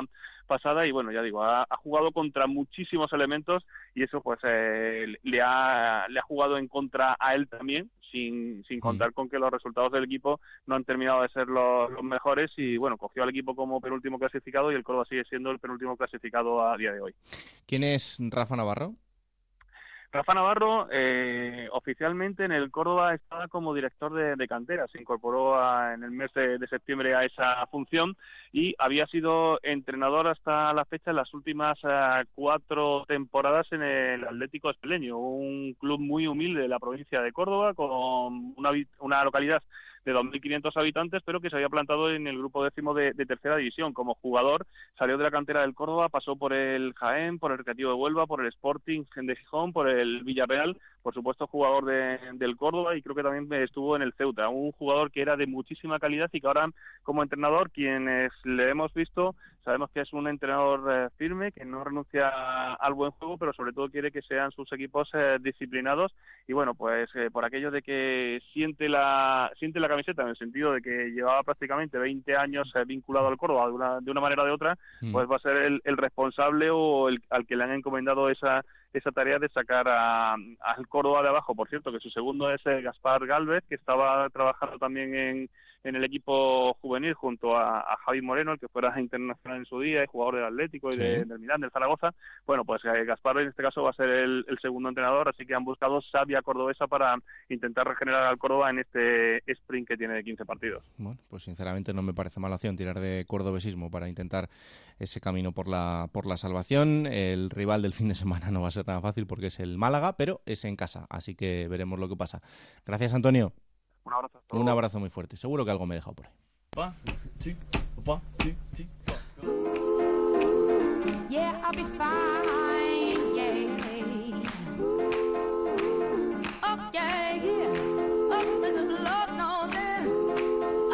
Sintonía de otras noticias que trae como siempre Sergio Guerrero. Hola Sergio, ¿qué tal? Muy buenas. Buenas, Raúl. Todo tuyo.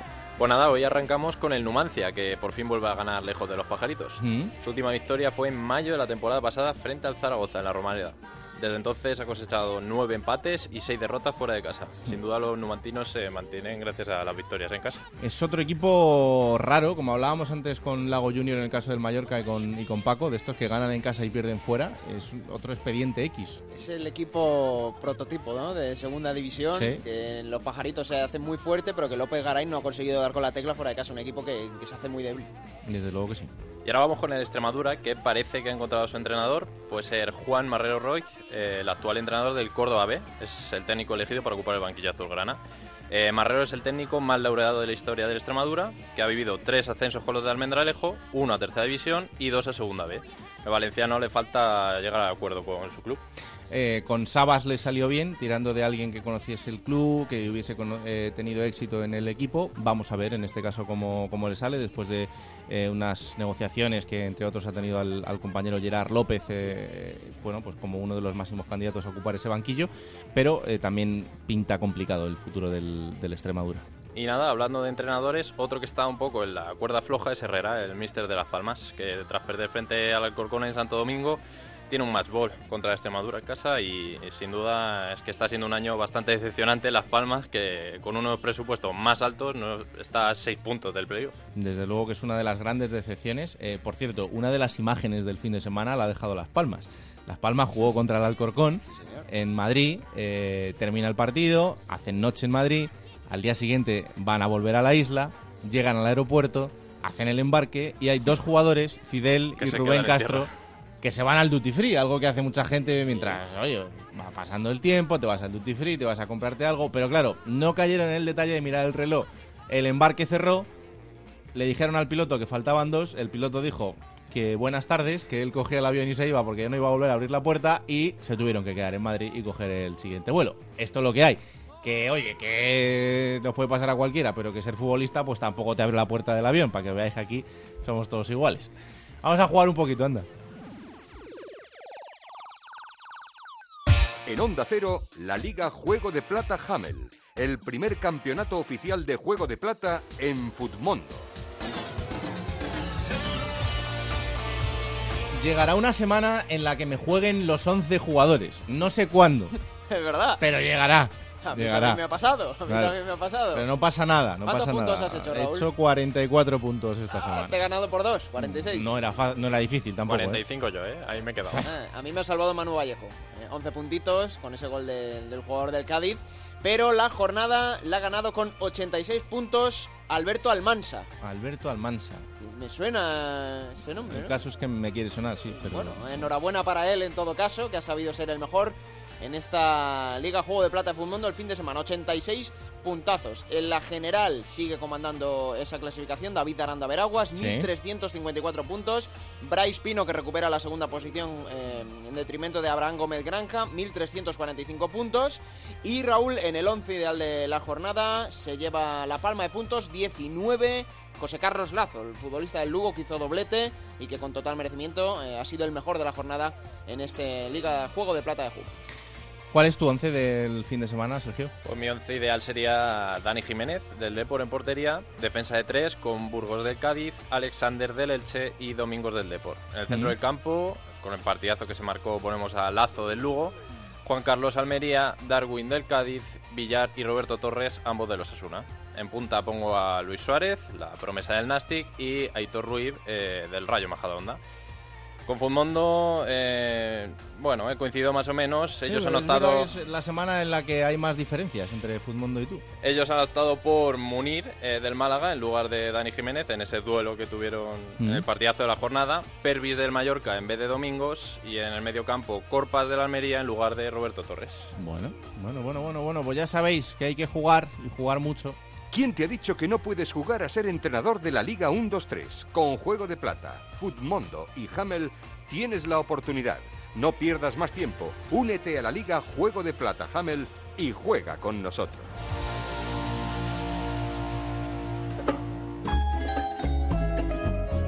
Plata o plomo. Soy el fuego que arde tu piel. Me gusta porque Alberto Fernández empieza a recibir presiones de a quién atizarle. Eh, o sea, en este programa nos estamos girando tanto hacia el lado oscuro que no, no recibe presiones por a quién le da jabón, sino a quién le da el plomo. O sea, es, es alucinante las presiones que hay aquí en esta pecera.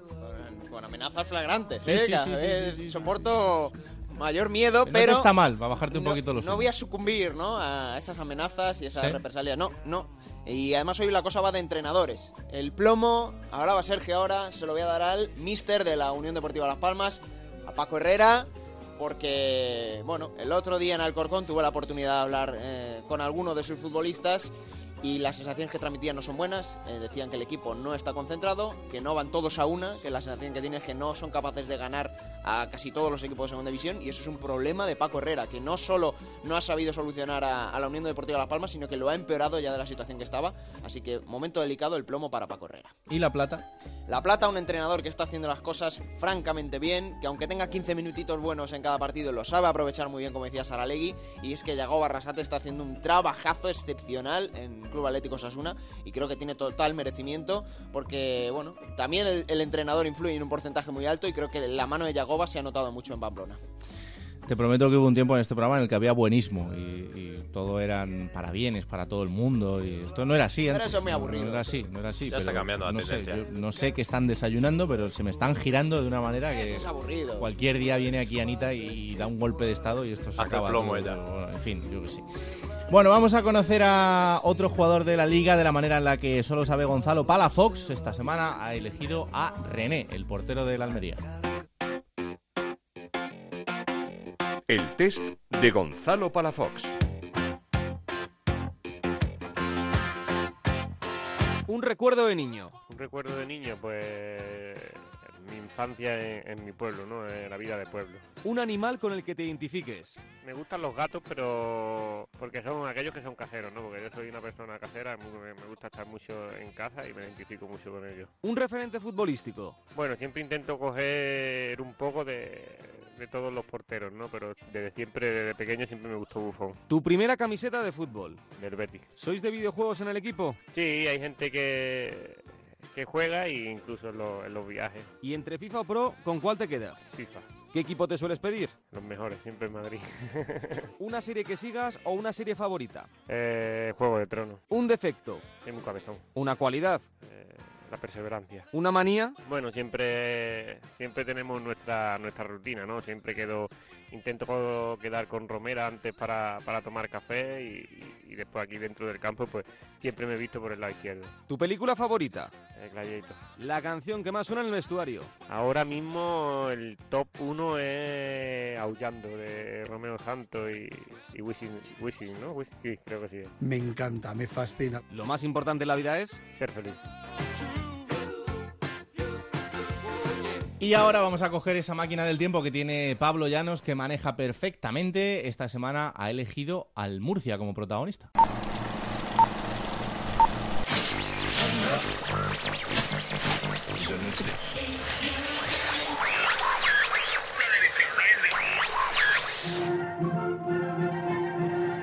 23 de febrero del año 2003 se cumplen 100 días desde el desastre del Prestige y 250.000 personas aproximadamente se manifiestan en Madrid en contra del gobierno por su actuación durante la catástrofe medioambiental.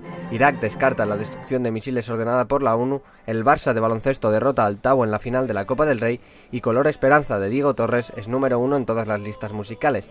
Aunque en una localidad del sureste español la situación es un poco distinta. Si en la capital hay 250.000 personas saliendo a la calle para protestar, en Murcia hoy la atención pasa por el partido que les enfrentan a un histórico del fútbol español como es el Real Zaragoza. Los murcianos quieren seguir en la pelea por ascender a Primera División y confirmarse como el equipo con más títulos de Segunda División. Para ello, deben vencer al Zaragoza, que llega como líder y dos puntos por encima en la clasificación. Ambos equipos están cuajando una gran campaña y parece que el título se lo llevará uno de ellos. Este partido se presenta como crucial ya que es el último duelo entre los dos conjuntos esta temporada y el golaverage también está en el aire. El Zaragoza ganó 1-0 en el primer duelo. Velasco Carballo se haría cargo del encuentro. David Vidal sacaba a Renque en portería, Juanma, Cuadrado, Largo, Maciel, Lasa, Tito, Acheari, Ismael, Richie y David Caranca. Enfrente al Zaragoza de Paco Flores con jugadores como Galca, Galetti, Paco Gémez, Lainez o Cani. El partido comenzaba y el Murcia demostraba que iba a ir con todo rodillas. Tiene marcado ahí como, serio. Tiene marcado ahí Vamos a ver eh, si se recupera al 100% Maciel. De momento el Real Murcia que se queda en inferioridad de condiciones. Ahí va el lanzamiento de Tito, el despeje de Pablo que se queda corto. Ismael se coloca la pelota. ¡Gol de Ismael! ¡Qué golazo! Se acomodó el balón. Puso la vista donde quería poner la pelota. Marca el Real Murcia. Ismael es la calidad del Murcia. Me atrevería a decir que la calidad de la segunda división del fútbol español. El Zaragoza lo intentaba, pero en la condomina el Murcia se sabía superior y en la segunda parte se confirmó. Trata que tiene mucho peligro, está desordenado el Real Zaragoza. Balón de Richie, David Caranca, frontal del área, David Caranca. Gol del Real Murcia. El segundo del equipo pimentonero. Desguarajuste del Real Zaragoza después del córner. Y el Real Murcia la contra. Está casi machacando el partido. 2-0. El partido terminaría con resultado de 2 a 0. El Murcia acabaría la liga como campeón mientras que el Zaragoza sería el segundo clasificado y ambos equipos ascenderían a primera división. Por su parte el Real Murcia acababa de cosechar su octavo título de segunda división, lo que le confirma como el equipo con más campeonatos, algo que hoy en día nadie ha logrado superar. Vamos allá con la próxima jornada, Alberto, será la 28. Y que va a arrancar el sábado, no hay partido el viernes, el sábado en Carranza a las 4 de la tarde, Cádiz, Albacete para las 6, dos encuentros, el Córdoba, Málaga y el Osasuna Nastic de Tarragona para las 12 del domingo al mediodía, Mallorca, Elche. A las 4 de la tarde Numancia Sporting de Gijón, dos encuentros más a las 6, el Rayo Majadonda Granada el Real Oviedo Lugo, para las 8 el Unión Deportiva Las Palmas Extremadura y a las 8 y media cerrará la jornada dominical en la Romareda el Zaragoza Almería. Hay partido el lunes a las 9 en Riazor, Deportivo de La Coruña Alcorcón. Esta semana descansa Raúl el Tenerife. Entonces quieres volver la semana que viene, ¿no? Hombre, mm, se intentará, por lo menos. ¿Estás seguro? Sí, se encuentra aparcamiento. Bueno, eh, cuidado, esa es otra, esa es otra. Es que ya empezamos cruzados. Si es que hay muchas cosas. Es que es muy complicado esto. Luego nosotros nos ponemos aquí delante del micrófono y da igual todo. Pero, pero no. Y encima, claro, tuve a Anita y, me pongo de los nervios. Habla Raúl, habla Raúl de buenismo y él es el que ha tenido más calentones. Yo solo pido, solo pido de aquí al final que el Zaragoza gane todas las semanas. Porque si no, yo un día no vengo. Te lo digo en serio. Hasta aquí este capítulo de Juego de Plata, ya saben, disponible cada martes a partir de las 5 de la tarde en Onda 0.es para que lo compartan y le digan a todo el mundo que existe este bendito programa que hacemos con tanto cariño y con la paciencia de Nacho García, ¿eh? que dicen que no tiene, pero yo la he visto. Que la radio se acompañe, chao.